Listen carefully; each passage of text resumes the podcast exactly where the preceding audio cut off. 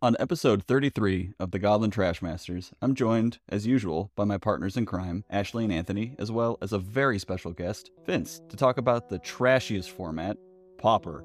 Say hello, Vince. Hey, can I get your trash? Yeah, whatever, weirdo. Say hello, Ashley. Vince, no. That Taco Bell is super old. Please don't touch it. Say hello, Anthony. Yay, dumpster lunch. Ugh, gross. Let's talk some trash. No, eat some trash. Wait.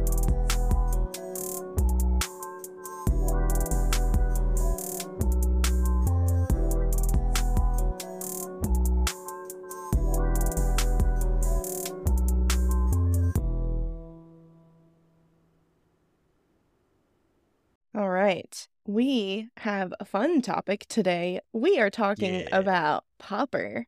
And Pauper is not a format that I have a lot of experience with.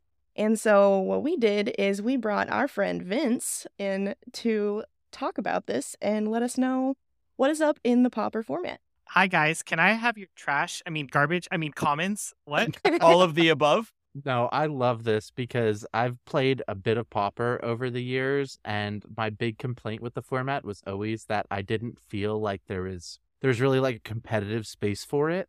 Like it Mhm. mostly ended at like the local game store weeklies, and that's not necessarily the case anymore, which is really interesting to me. Yeah, so I think that it's really cool that even though Pauper normally gets played at LGS like Friday Night Magics, it's starting to gain a lot of traction IRL, and that's pretty awesome to me, in my opinion, because uh, you actually get to see the leagues that you would normally be grinding on MTGO get ported over into real life, and a lot of strategies that are kind of not viable in MTGO come kind of stronger in real life, and that's really cool. Love Love it. that. Love So it. Ashley, you say you've not really played any Pauper before. No. Oh boy. I am unfamiliar. yeah. Why don't you just start off just tell me the basis of Pauper? Like where so it starts. Pauper, Pioneer, and Modern is a 60 card constructed format. Uh, You only have one opponent, so it's pretty familiar to a lot of us already.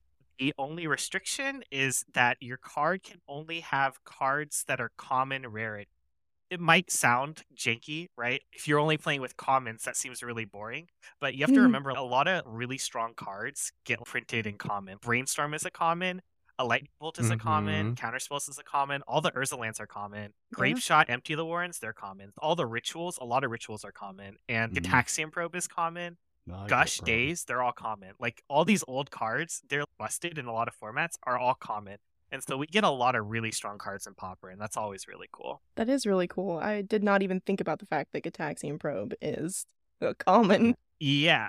Like a lot of very surprisingly strong cards are actually all commons. Yeah. And as much as I've complained about Commander moving into Eternal formats, I think a lot of the Commander stuff that's moved into Pauper has been really cool. I'm a really big fan of Brainstorm in Pauper and then reset the top of your deck with an Ash Barrens.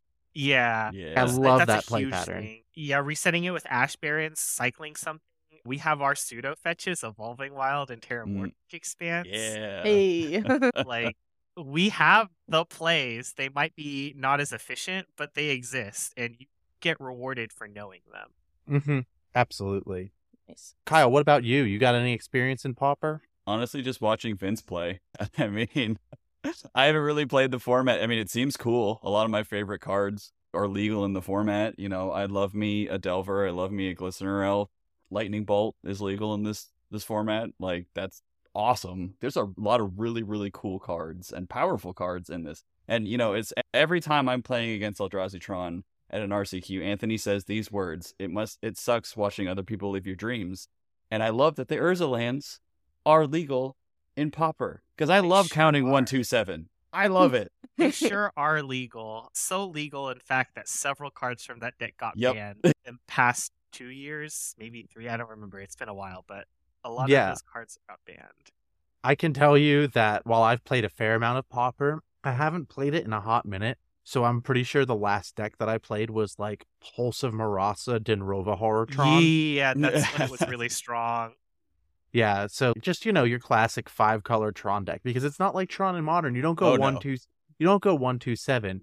You go like one two, three four nine. It's Fifteen. it- you just it's it's very weird. in that you don't have the sheer number of ways to easily find Tron, and you, it's a whole thing. Vince's going to tell us more about it. But Vince, why don't you tell us a bit about Pauper's background as a oh. whole? Oh. Because for a lot of folks, this is going to be completely new. So Pauper, you might, if you have heard of it, good for you. But if you haven't, that's completely fine. And the reason being is Pauper is a format that actually mainly started on MTGO.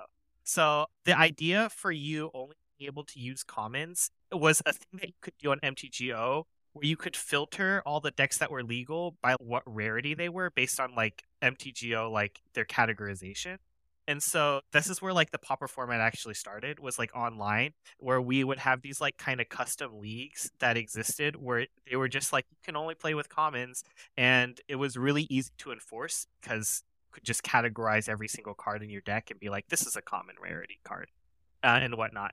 And so this actually leads to a lot of really interesting cards that are are and aren't legal in Pauper. So, Mhm. for example, the biggest one is Battle Screech. So, Battle Screech is a card that if you've ever had a paper copy of this card, it is uncommon. No matter what you do, it is always uncommon in paper. But because it's printed in common in Vintage Masters, which is online only, it is actually legal.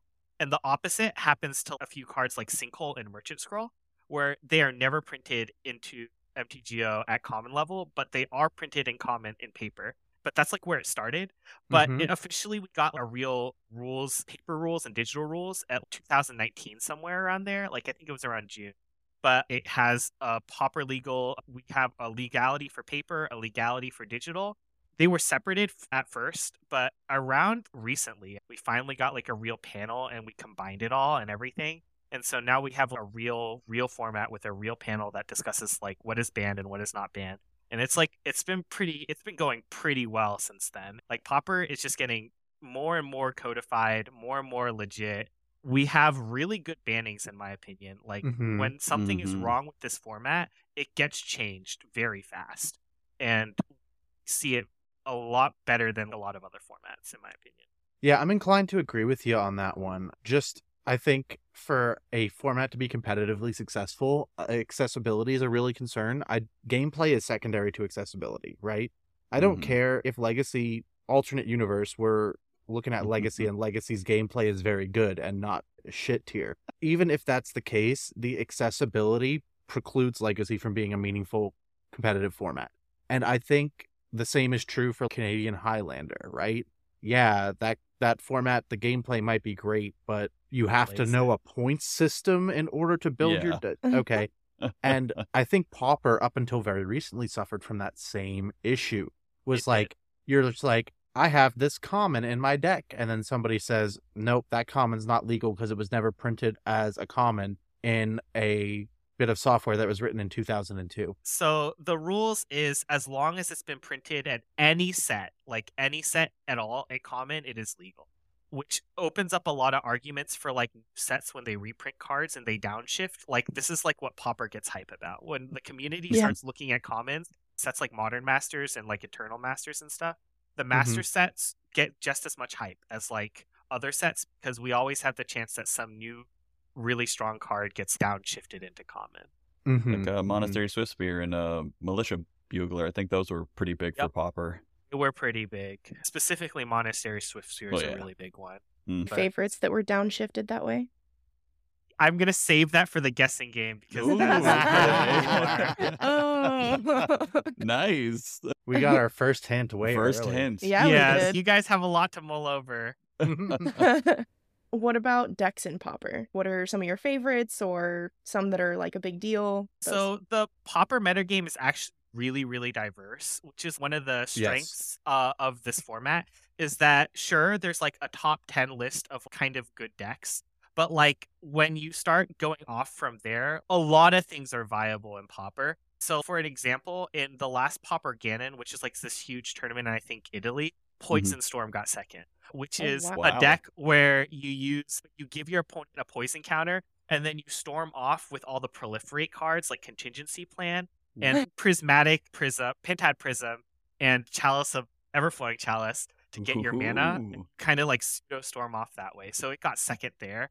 There are like Altertron, Eggstron, Walls combo, Tireless Crutioner combo. It's like a lot. There's like too many to cover in like a single episode. there's like this video on YouTube about he tries to cover them, and then he had to do in a separate one hour video called the one percenters where he had to only spend 30 seconds on 20 decks that were all like in the fringe Oh there's wow. so oh many. my gosh. A- a- That's and I fun. think, I think a part of that ends up being because you're playing with all commons, the the the power level delta between the top tier of commons and the tier below it is way way smaller. That gap is way smaller than it is with constructed playable rares, right? Yeah, if you just look at the playability of a rare that's seeing play in standard and a rare from the same set that is not seeing play in standard, you look at the power level difference and it's huge. But because this format is zoomed so far in on commons, I feel like you maybe by pay, playing the second best, going deeper and playing the second best version of this effect at common, you're not really lowering the overall power level percentage mm-hmm. of your deck by that much by doing so. So that opens up a lot of creativity and a lot of available strategies. not to go off on too much of a tangent, but I think this reason actually is why everything we learn in this podcast about playing tightly, playing fundamentals is so important, Pauper. It gets exacerbated because it's not like a single card or I mean, cards can take over the game, right? But Mm. it's not like the power level disparity of each card is so bad that if you don't have a certain card in your hand, you can't beat another card uh, all the time. So I feel like because commons aren't normally very complex cards, and there's not a lot of like bells and whistles around a lot of them, end up having to play very fundamental heavy, and that's one of my favorite parts about Pauper. Is Yeah. you have to zone in on breaking serve and knowing mm-hmm. who the beatdown is, knowing what's possible, what's not. It's like very important. Yeah, I'm a I'm a big fan of it for that reason. I think that you don't have the big snow like there are there are big haymaker threats in Pauper right? Don't you know they're you know I don't know if they're Terror. still playing Ulamog's Crusher. They are not Tolarian Terror, Gurmag Angler are kind of the big Oh, the ones big- that I can think of. Th- th- those guys are big, but there there are haymakers in Pauper, but that you don't have as severe of a snowball effect as what Gideon Ally of Zendikar did when he was in Standard, for Mhm. example. That was a oh, do I untap with this? The game is over. Um, yeah. Basically you have to answer this and even if you do answer this you're very far behind Mhm. you're not you're not getting two for one by an omnath just so you could be allowed to continue playing the game Absolutely. I like the diversity of that, the of Pauper in general, from what you've described, and just talking about a lot of people undervalue cards and undervalue commons. I like that they have found a home and can do something fun and competitive and all that. That sounds great. It definitely can be, but it can also be kind of hard to prep for sometimes. Yeah, that was a that was a question I had, Yeah. which kind of leads into what we were going to talk about next. I was going to ask, what about like comp REL events or having competitive? Like, how do you prepare for that? What does that look like then? I think this is what I did. So for those of you who didn't know, I just recently top forward a Pauper 1K a while back, a month ago. Hey, that's Uh, awesome. so That's great. um, instead of really going deck by deck, I think what's more important in Pauper is understanding engines, Mhm. understanding Okay. the main idea. I don't know if this is a concept, but I, I like to think of this as a concept. Just the main idea of this deck is to leverage X engine to do X. This is a thing that I think happens a lot in Pauper because as a common oriented as a common oriented format, value engines are like very important. Hmm. And so knowing how a deck derives its value and then how it closes out games is the biggest priority that you need to focus on when you're trying to like tech for Pauper. And in that vein, once you start boiling things down to the main engines, then you can kind of group a lot of decks together. So one of the things that happens in Pauper is you have a lot of people, even in comp REL events, go bring up rogue deck lists. And everyone likes to talk about how they didn't net deck something and that they made their own brew. and some brews are good and some brews are bad. And I'm not here to tell them that they're wrong or right. But the thing is, their brews normally aren't really original, if that makes sense. Yeah, they'll take they an existing concept and they'll Mhm. just add cards they like and they'll think that it's really new. But the concept of playing indestructible artifact lands and then cleansing wildfiring them to ramp yourself while also doing like something else, like you're just mashing like two decks ideas together that already exist in this format. Mhm. So Mhm. if you're able to like boil down the core idea of a deck, it's really easy to start grouping them, and then you can kind of go from there. Yeah, all of your like experimental synthesizer value engines, they may have different like they may have different trappings on the outside of the deck, but the core of the deck is still going to be I'm going to play synthesizer to get an extra card off the top. I'm going to bounce the synthesizer back to my hand to get an extra card off the top. I'm going to replay the synthesizer. I'm going to like when you know how to interact with that, it doesn't really matter if the card they're using to bounce it is a glint hawk or whatever that two mana one five Core blue Sky creature Fisher. is. Mm-hmm. Yeah, it doesn't matter if they're playing like a Naya version or like an Orzhov version. If their main idea is that they're going to bounce an artifact that produces value for them. And so Mhm. you can kind of play the pattern the same as if you were playing any other standard deck. But the hard part is realizing that that's what's happening to you. Because you can get bogged Mhm. down by all the, oh my gosh, this card is weird. What is it doing? Pauper has a lot of these cards that are not only viable, but also you have never heard of them in your life. But the idea is being able to go, I've never heard of this card, but I can see that is literally doing the same as X card that I do know. Mhm. You can kind of group it together. I like that. That was great. How do you feel Pauper would be affected if you introduced time shifted as a rarity that was equivalent to common and you were allowed to play time shifted cards? Okay, I need more context. I'm actually kind of relatively new. To this, So I don't know what you mean. So it's the purple rarity color, and it oh. features very spooky cards such as Evil Eye of Orms-by-Gore.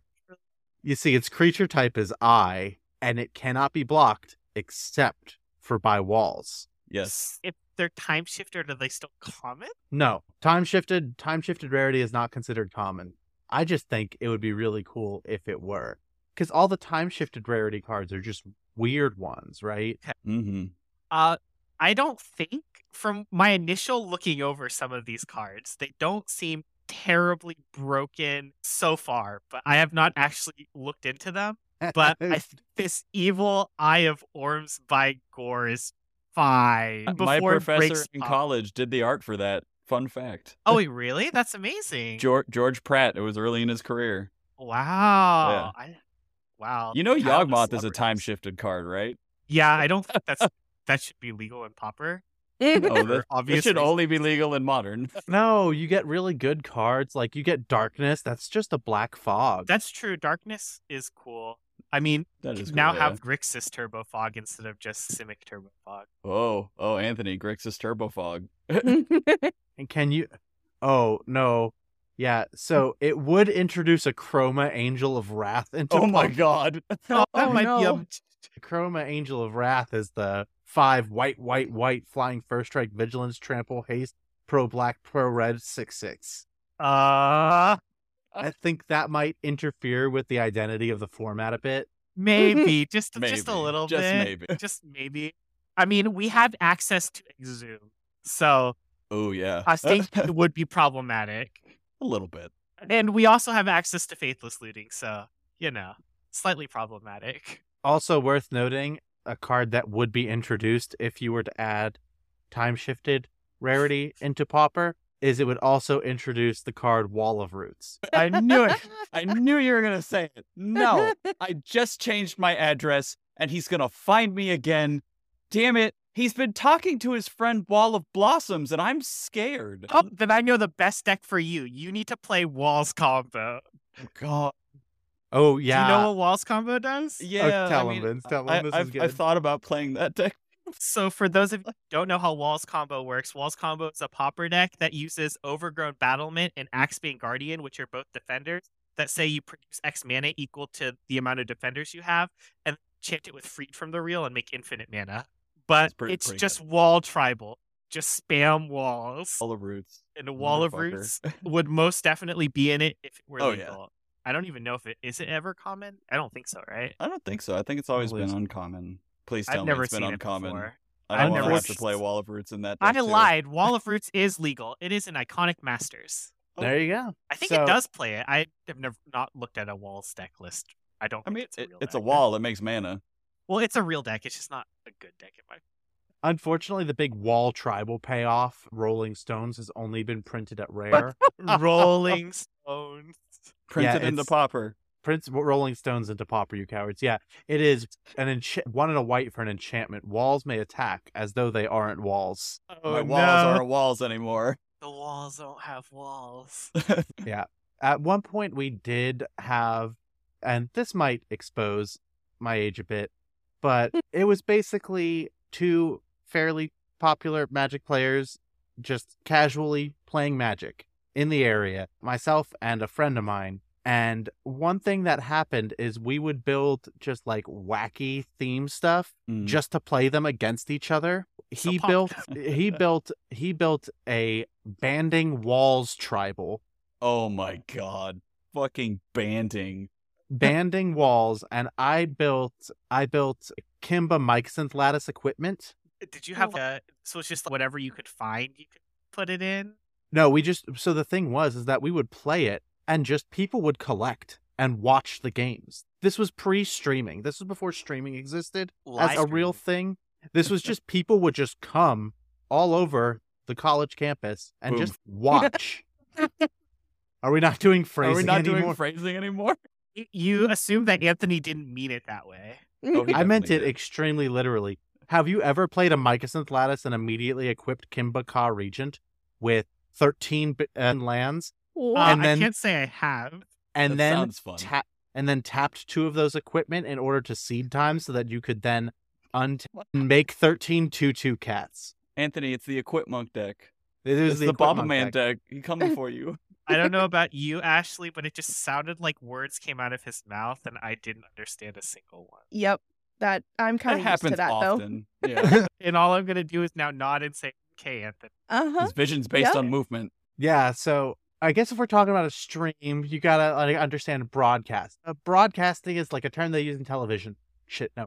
Broadcasting was originally a term they used to describe spreading seeds around. Okay. Huh? Brings back to Pauper with spreading seas. Was that's what I thought he said. I thought it was about spreading seas, and I was about to be like, "I'm not sure if that's legal."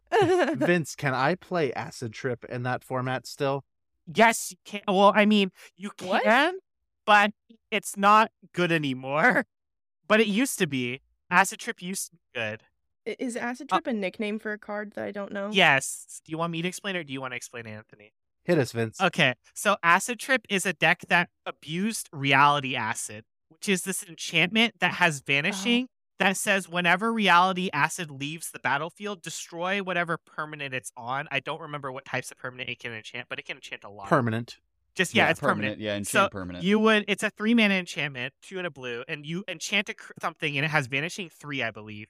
And Mhm. so the idea is what has supposed to happen is in three turns, all the vanishing counters go away, and then it sacrifices itself, and then you sacrifice the permanents with. What Acid Trip did was Acid Trip would abuse the fact that you could just bounce the enchantment and then re-blink it, and it would attach to something else while destroying what it was on.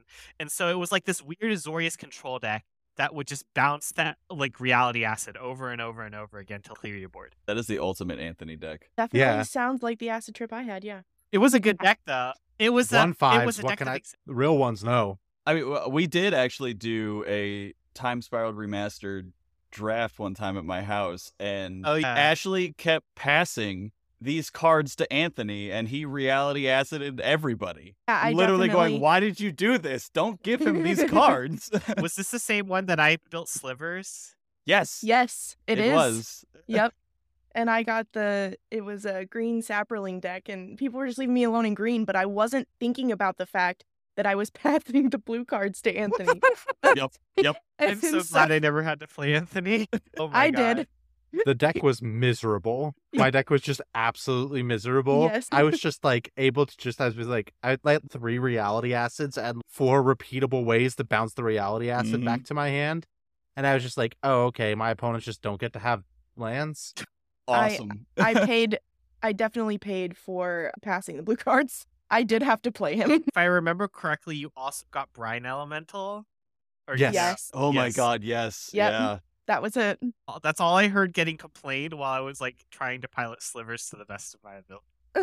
I did at one point successfully lock out an opponent by being able to play and transform Brine Elemental and then bounce it back to my hand and then play Brine Elemental again. Oh, disgusting. Why are we friends with this monster again? No, it's fun. I can't explain it. I couldn't tell you why.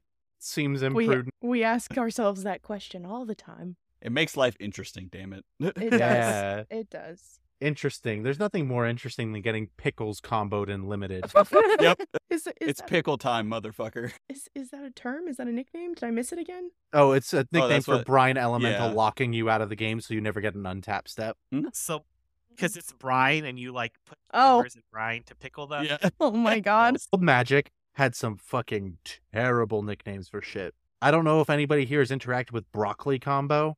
Oh, what? Broccoli Combo is the concept that with the old land drop rules, Azusa added two specific land drops that you could make to Azusa. So I would say play land for Azusa, play my second land for Azusa, play my third land for the turn, and you could choose which order they went in. So what you would do is you would play a land. You would you would have your Azusa in play, you would have your Cloudstone Curio in play, and you would then get to play a land. You then get to go land to Azusa, land to Azusa, Dryad Arbor for turn. Dryad Arbor bounces Azusa, tap your lands, play Azusa, bounce the Dryad Arbor, land for Azusa, bounce the Oh other land, God. land for Azusa, bounce the other land, Dryad Arbor as your as your land, bounce the Azusa. My brain and hurts. Uh-huh.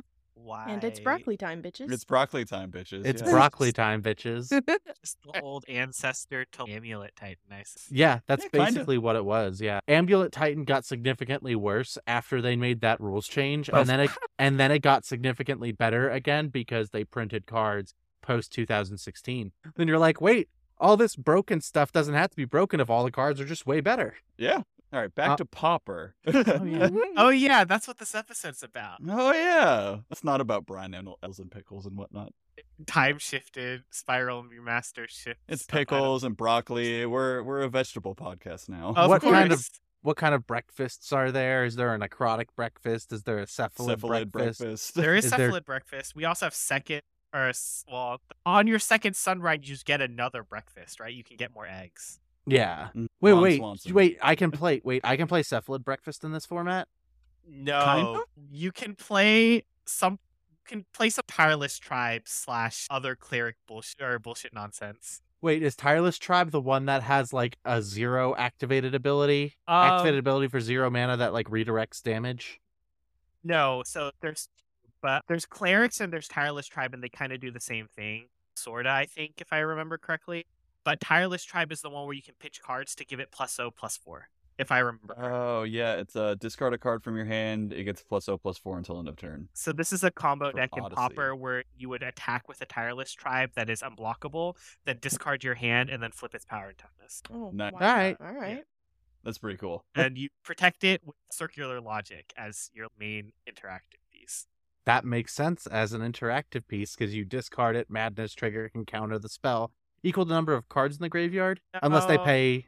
I don't Unless remember. they pay. I don't remember. It's not a deck I was ever interested in. I just We knew have it the existed. internet. Counter Yeah. target spell unless its controller pays one for each card in your graveyard. Some- Madness is for blue.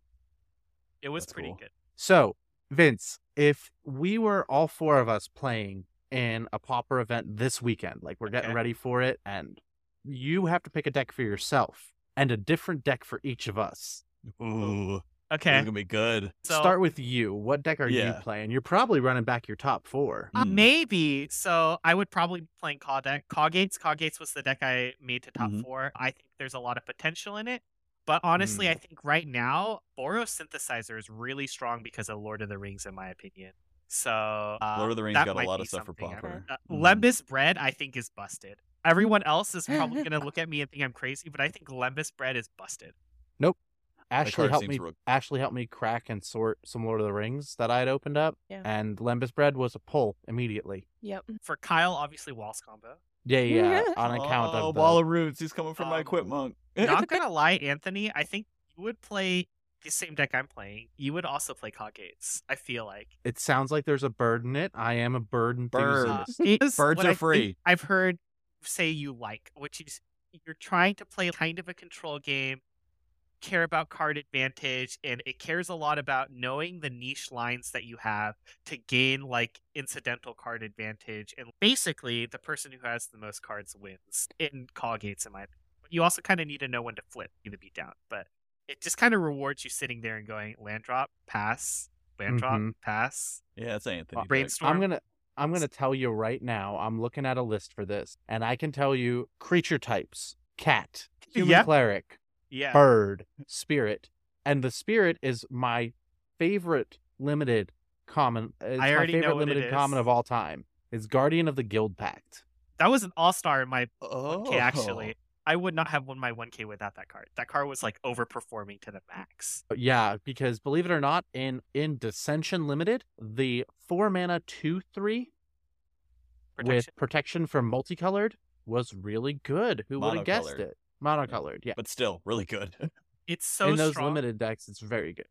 the only, in my opinion, one of the reasons I lost it to Boros Synthesizer is they play one of the few removal spells that can deal with it. They play Foundry Helix, and I did not know this. And so I actually got two for one and lost really hard because I was like, nothing can kill this in their deck. Galvanic Blast is useless. And then I got Foundry Helix, and I was like, what is this? That's from MH2, right? Yeah. Mm-hmm. Three mana, sacrifice an artifact. Foundry Helix deals four damage to any target, I believe, and you gain 4 mm-hmm. life if it was if whatever you sacrificed was an artifact, which normally that's what you're doing with Boros Synthesizer. Yeah. Yeah, so that destroyed it, and I got immediately deleted afterwards. I got punished hard, and I was just like, "Wow, this card exists." I wish I did more research. Sometimes you, you you get got. You know that was good and limited too in MH2. I love that one. Oh, that was an MH2, wasn't it? Yeah. Some it's one of those sets, and then I have to think of a deck for Ashley. I th- Boros Synthesizer would be actually mm-hmm. pretty. It's pretty straightforward. It's not that complicated, but it also has a pretty good ceiling, and it, it's pretty. It just plays permanents on the board. You go through your value loop of bouncing synthesizer. Yeah, like- it's Mm. mostly going to be Nice. forcing Ashley on triggered abilities, yeah. Yeah. So which would be to- consistent with her current goals. You'll Yeah. do your triggers. You'll have to remember not to play your land drops because you could hit land drops off of those triggers, especially synthesizer. Because a lot of mistakes I think I see sometimes people play at the higher level. When I played the top four opponent, that didn't happen. But I played against another one in that deck, and he would play his land, and then he would bounce his synthesizer and get a land, and the land would just get exiled. And I was just thinking, just sequence this better. You get the land. yeah. yeah, yeah, that is the type of person that also usually complains about how their synthesizer only hit lands. Yeah. No, no, no. That's a card drawn if you sequence that right. Yeah, Mhm. Yeah. So it does care a little bit about sequencing, but other than that, it's I think it's a pretty good deck with decent floor. It be slightly higher than other decks in the format, but it has the ceiling to go like I love it. I like that. Oh. Sequencing is also something that I try to be cognizant of, so that sounds really fun. gets better with practice. That's all I can say. Yeah. You learn from your mistakes. Yeah. Yes. I 100% like got this only because expressive iteration made me like start to realize that that was really problematic if I would my land drop and then cast expressive. Yeah, I actually think that there's a commonality in a lot of your like really powerful card advantage cards and synergies in Pauper, in that all of them, almost all of them, get better the longer the game has gone. And that's generally true of most card advantage spells, but it's really pronounced in Pauper. Hmm. So that is one thing that I think playing Pauper can really help you with if you're working on a skill. Sequencing matters and in every format, but in Pauper, you are very punished for missequencing Mhm. you are really punished for playing your your your card advantage spell wrong and you don't get card advantage off of it because you sequenced poorly. Like the experimental synthesizer is a great great example of that, right? I lost because I did not understand how much value my opponent was having. So I actually I had never played against synthesizer. I knew that the idea was to bounce synthesizer, but in my head I was like, "Oh, I could deal with the threats, right? I'll just Mhm. cares how many cards they draw. They only draw they only have 4 Glinthawks and 4 Kor Skyfishers." And I was like, "I can just kill those and I'll be fine."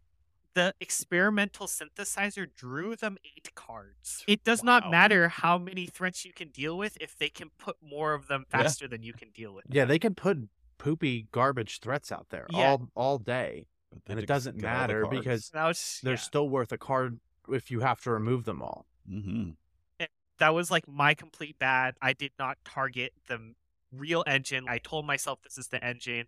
And then in the game, I didn't follow my plan and I immediately got punished for it. And Mhm. after looking back, I was just like, if I just stuck with my plan and been confident about not deviating about it, not trying to be cheeky or anything, if I just took the time to just really think about it, probably would have ended up a little better.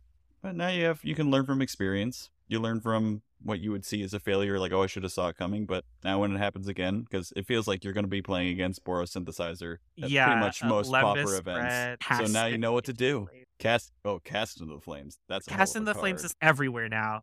It's so strong. It's so one of the biggest decks in Pauper is Affinity right now. Uh, It gets Mhm. played a lot on Moto. The reason being is it's really hard to interact with makeshift munitions, specifically because enchantment removal would require like a specific slot and stuff, right? And also they just spit out tons of free artifacts because Affinity. Hmm. And most of them are indestructible. Like the lands are indestructible, so you can actually animate them and create a three three five five indus- three three flying indestructible that Seems good. is really hard to deal with. But Cast in the Fire Exiles, so Yeah. you know. And it just makes me want to scream a seal door every time somebody casts it, Mm. even if I'm not playing in the game. All right. But- I have finished purchasing Cawgate. Oh, I think Cawgates I was really wondering good. why you were so focused. So, like you said, card draw really matters, in my opinion, because Pauper strips away a lot of crutches, in my opinion. You can't Mhm. just rely on drawing a card that could single handedly turn around the game. That kind of doesn't really happen in Pauper. Sure, a big Gurmag Angler could take over a game, but what really mattered in my Boros synthesizer game was this combination of continuously synthesizing that over flooded me with value. So, Mhm. value, knowing who beatdown is, not wasting extra turns, all Mhm. this calculation and tight plays make a Pauper player, in my opinion. When you're able to leverage the mechanics of magic to the fullest, that's like where you start to see results. That's you don't have any crutch. You have to just play tight.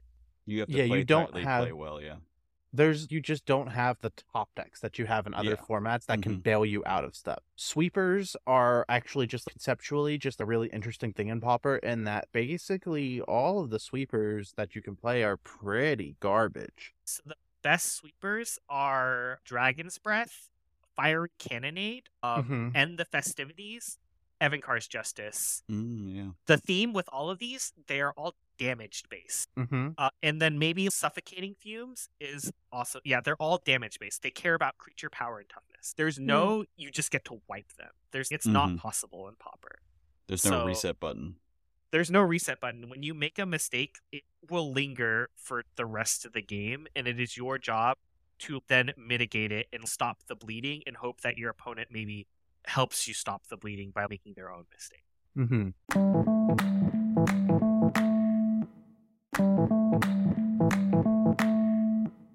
All right. How do we feel about a guessing game? No, guessing game? I'd go for a guessing game.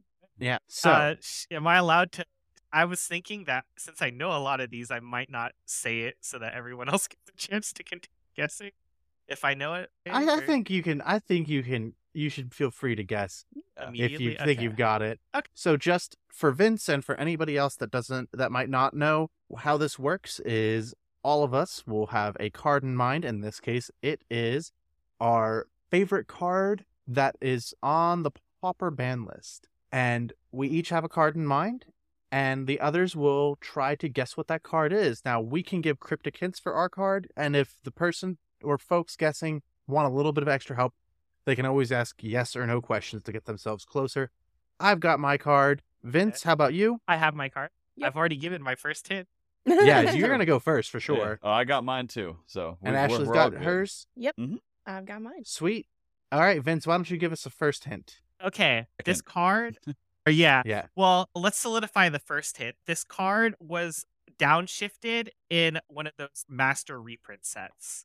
Is it Hmm. Mortician Beetle? It is not Mortician because that is not banned. Trixie. Trixie Little Hobbitses. Okay. Yes. So was it was it a Double Masters 2 Electric Boogaloo was the set that it was No, it was not. Okay. Was it downshifted in one of the commander sets? Oh. Hmm. Care, I don't think this will give it away unless everyone knows what's in a set, but it was Eternal Masters. Eternal Downshifted and Eternal Masters. Is it a creature? It is. And another point I would like to add this is one of the first, one of the few emergency bannings of a card. Hmm. It got emergency banned. Okay, is it a blue Oh. creature? It is a blue creature. It- oh, it's the it's the untappy boy, untappy Drake. Well, Yeah. yes. Peregrine? It is Peregrine? yeah, Peregrine Peregrine Drake. Drake. Yeah, yeah. So Peregrine Drake, for those of you who don't know, is a four mana or five mana, four and a blue Drake that is I think two three. That when it comes into play, it untaps five lands. So Mhm. it's a free it's a free flying creature. And this the reason why I have such a connection to this card is I started Pauper when this card was legal, and I like got caught up in all this controversy about people like wanting to ban it and then us not getting a ban. It's so it got there was a banning announcement in September 2016 where there was no change and the Pauper community was in an uproar because this deck was oppressive as hell. And then on November 6th, it got emergency banned immediately out of nowhere. And it was like unprecedented at that time for something like that to happen. And I was like, I was caught up in all this hype. And so the way this deck worked, which is actually a deck that still exists called Familiars in Pauper, which I think is actually still strong. Mhm. So what it would do is you would take a Peregrine Drake. So on turn five, you assuming you already have Archaeomancer out on the field or Mnemonic Wall, you would play Peregrine Drake, play Ghostly Flicker, bounce Mnemonic Wall, bounce Peregrine Drake. So Mhm. Mnemonic Wall will get you back your uh, your Ghostly Flicker, and Peregrine Drake will untap five lands, and specifically Ghostly Flicker only costs three mana. So you net two mana off this process. And so with infinite mana, can then draw your entire deck if you have Sea Gate Oracle in play, and that'll draw you your entire deck, and then you can capsize the board or do whatever else you want with infinite mana. Find a Rolling Thunder. It, it didn't matter at that point. After Wow. did that, it was like over, and it was so strong. It was like compared to as the splinter twin of the Pauper format because you would just play control until you got five mana and then just won the game on the spot. Wow. That's, That that's a hell of a band card. And- yeah, and everyone was in arms because this was like one of the first gifted cards that was actually starting to ruin the format, and everyone was like, they were like, "How is this okay? What's going on?" People don't play Pauper, just like, this card sucks. Of course, it should be common, and then everyone in Pauper is just like, "This card is Like, broken. It's ruining our so gr- format." Yeah. yeah. So that that's my pick. That's why it's my favorite one. All right. Are, are we gonna spin the wheel for us, or uh, are we just gonna see who's next? Or Oh yeah, let's spin the wheel. I like spinning the wheel. It's fun. All right, we're gonna spin it and see who's going first. And away we Away. go. It's Anthony. There we go. Oh boy. All right. Mystic Sanctuary. Is it? No. Yeah, Damn That it. was a, that was a very good guess. I was like, it Daze. has to be that card. My guess Um, is Daze. Like no questions, Daze. Daze is a good Daze is also a good guess. My hint is that it is going to be in the same color as Daze and that it also like Daze does it, it advances your position in the game not by setting you forward but by setting your opponent back. Foil. No, not foil. Okay. But I did get a cop a foil copy of foil ah, back before that had been reprinted. So that was an expensive joke. is it an enchantment? No, Is it a sorcery?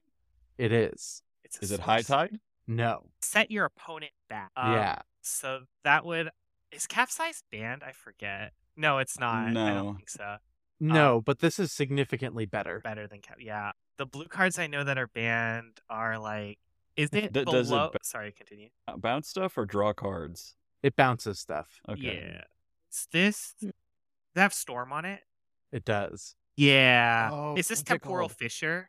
It is, yeah, Yes. temporal fissure. nice. It is four and a blue for a sorcery. Return target permanent. Return target permanent, Permanent. Yep. to its owner's hand. Storm. Nearly every storm card is banned in Pauper, actually. There only is one card? Yeah, there's like only one or two cards now that have storm anymore. Yeah, t- there are only two Is it- that I can think of. Is Weather the Storm Shatterstorm? common? Yes, Weather the Storm is legal and common, that is one of them. Do you want to guess the second one that I can think of? I Ooh, had to- side side guessing it- game. Is it Chatterstorm? Is that No, No, that's that was banned now. That was banned so 100% quick. banned. Galvanic Relay's also banned. If I know wondering. that one's banned yet too. Yeah, it wasn't an MH2, right? Is it empty? No, that's Empty's banned. Yeah.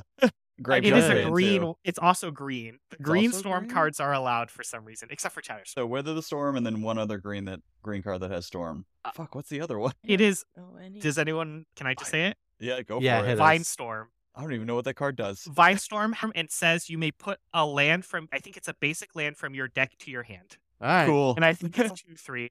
And you would play this in a deck that called Inner Fire, where you would just storm off, then make tons of mana with Inner Fire because you have a huge hand, and then play like Kaervek's Torch or something. Oh, god, It was really bad. Sorry, mini side guessing game happened. oh, love it. then then there were two. There can only be one. Highlander rules. Which one? Oh. oh, oh, oh my gosh.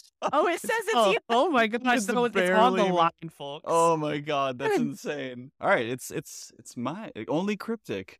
It's my my pick is it's Blood Artist, kinda. Oh, Disciple of the Vault. Yep. so Disciple of the Vault, funny enough, is banned because of what Affinity was becoming. Affinity Yes. used to be a creature-based deck. Uh, now it is uh, play Disciple of the Vault, count to, like ten by Yep. sacrificing as many things as possible to make missions. So Mhm. Disciple of the Vault is a one black human cleric one one, and it reads whenever an artifact is put into a graveyard from play, you may have target opponent lose one life. Died for Atog's sins, in my opinion. And then Atog died for its own sin. yeah, and Atog died for good reason, in my opinion. Free sacrifice outlets. Who would have thought they're real good? Free fling outlet, you mean? Oh, that too. Yes. Just throw it. All right, you want to spin the wheel, see who gets there? Oh yeah, I'm wh- just I don't saying know that- what it's gonna land on anymore.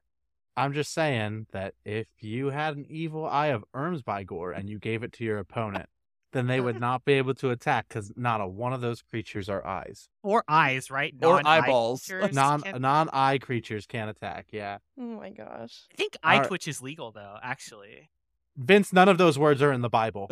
Uh, what does that? eye twitch? Yeah, it's a black. It's a. Oh no, it's uncommon. Eye twitch is. That's uncommon. from Strixhaven, From right? Yeah, it's an yeah. eye bat. Oh, it's the thing that learns when it dies. Yep. Yeah. It learns from death. That's that's not in the Bible either.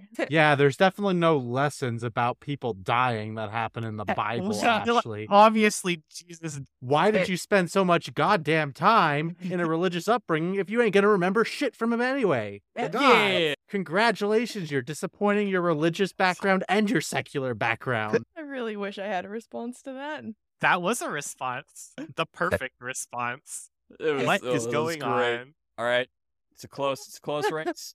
All right, it's Ashley. Oh, I guess it's me. yeah. Surprise. Some fries, Uh, Speaking of crosses to bear, Ashley, what do you? Jeez. Yeah, that's what we're talking about. Oh god. yeah, you keep saying what we're talking about. Correct. I can't Oh, stop. I can't stop. Okay. like my color on the spinning wheel, this card is blue. Oh, does it draw cards? No. Is it a counterspell? Well, Well, is it an instant? Sorry. Is it a counterspell for discard spells? It's a blue card. no, it's Is- not that either. okay, so it's not Um, brainstorm. Is it No. three mana? no, it is two. It's one in a It is blue. Okay. Oh, what are blue cards that are banned? Is it? But it's not. Is it an instant? No. It's a sorcery. What in the blue cards that are banned? Wait, is it a sorcery? No. Okay. Oh, is it Cloud of Faeries? Yes. Oh, So Cloud it of Fairies- technically can draw a card because of the cycling ability. Yeah. So that was actually an incorrect clue. So this card banned for the same reason Peregrine Drake is banned. Yeah. Just untapping lands. Uh, the deck familiars existed before Peregrine Drake was like legal, and it used Cloud of Faeries, and specifically it used the Sunscape familiar to reduce its cost so that you could do all this combo shenanigans. Peregrine Drake was just infinitely better than it, Yeah. so that's why a lot of people were up in arms. Or just like, we've already banned one card. Why is this card allowed to stay? And then it got emergency banned for obvious reasons. Ah. yeah, it's a very good card, a very cool card. The Bant familiar is is which one of those is Sunscape is the wall and the other one's a bird? Yeah, I don't think anyone used the bird that much. Most people cared about the wall more, and that's the wall gets used more in current Pauper as well than the bird. Especially Yeah, since I because think the bird is blue, isn't it? The bird is blue. Yeah, so you can't use it because it doesn't. Yeah, yeah, it the- won't actually. re- reduce the cost of blue cards. So the Ah. banned familiar cycle works where you reduce the cards on either side of you. So the Sunscape familiar, which is white, reduces green and blue. So Mm. if you wanted another blue cross reducer, you would Mhm, have to gotcha. Nightscape Familiar, which is a black card that does Mhm. blue and red. Is it a bird? What the blue one? Nightscape familiar? No, it's a zombie. Bullshit. Don't, don't ask me want why it. I know this. Only- Don't me answer these questions off the top of my head. it it is there for Cawgate. Caw. Caw. My name in the server is called Bad Cards Only for a reason. Pauper has bad good cards and it rewards good play. So It bad does cards, good play. player. Boom. Yeah, I will say this. I don't think I would be here without you guys and like all the podcasts, all the things you have taught me. It came in so handy in the Pauper tournament. The one not having to lean on a combo or a crutch, not like hoping to top deck, not going, oh, I'm so unlucky I didn't draw the one out to the game. Like that doesn't really exist as much in Pauper. It is more like an accumulation of bad mistakes get you here.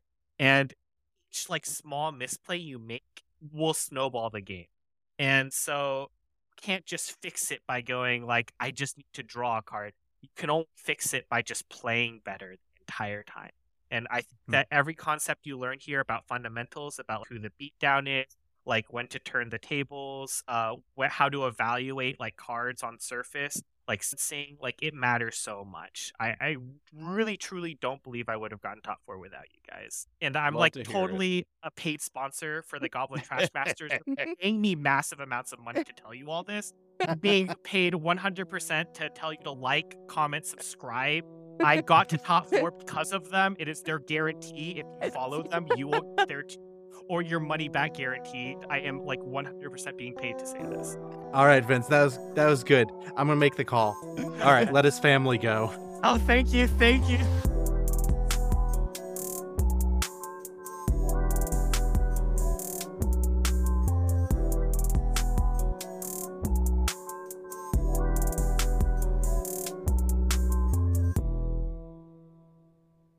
If you like what you're hearing, be sure to like and subscribe. It helps us out a ton and makes it easier for other players like you to hear what we have to say. You can subscribe on Apple Podcasts, Google Podcasts, Amazon, Stitcher, Spotify, Peanut.fm, and iHeartRadio.